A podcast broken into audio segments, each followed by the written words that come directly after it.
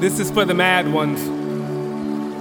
The ones who find themselves in the night sky, the stars flickering like flashing cameras while they howl nakedly at the moon. The mad ones who dance their mad dance, flailing arms and slapping hands, toothy smiles that stretch cheeks and turn eyes into crow's feet.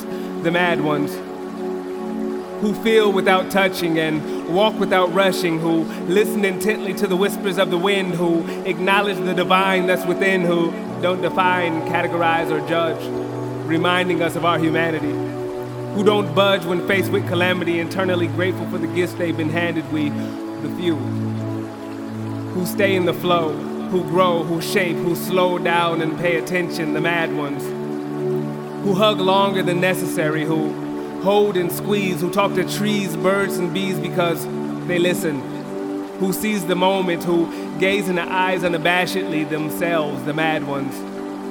So misunderstood. To this, to that, too human, too free, to us, too we to see imaginary lines that cut and crop, distorting the big picture, the mad ones.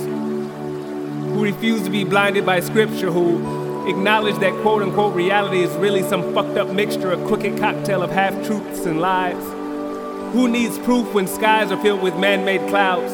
Such man made shrouds of human like things we've become. Drab machines running outdated software, living in a lab unseen.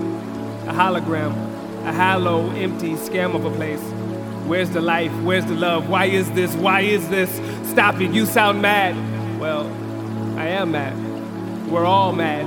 Mad with the lust for experience, adventure, for connection, for infinite possibilities, maybe maybe you should be mad too.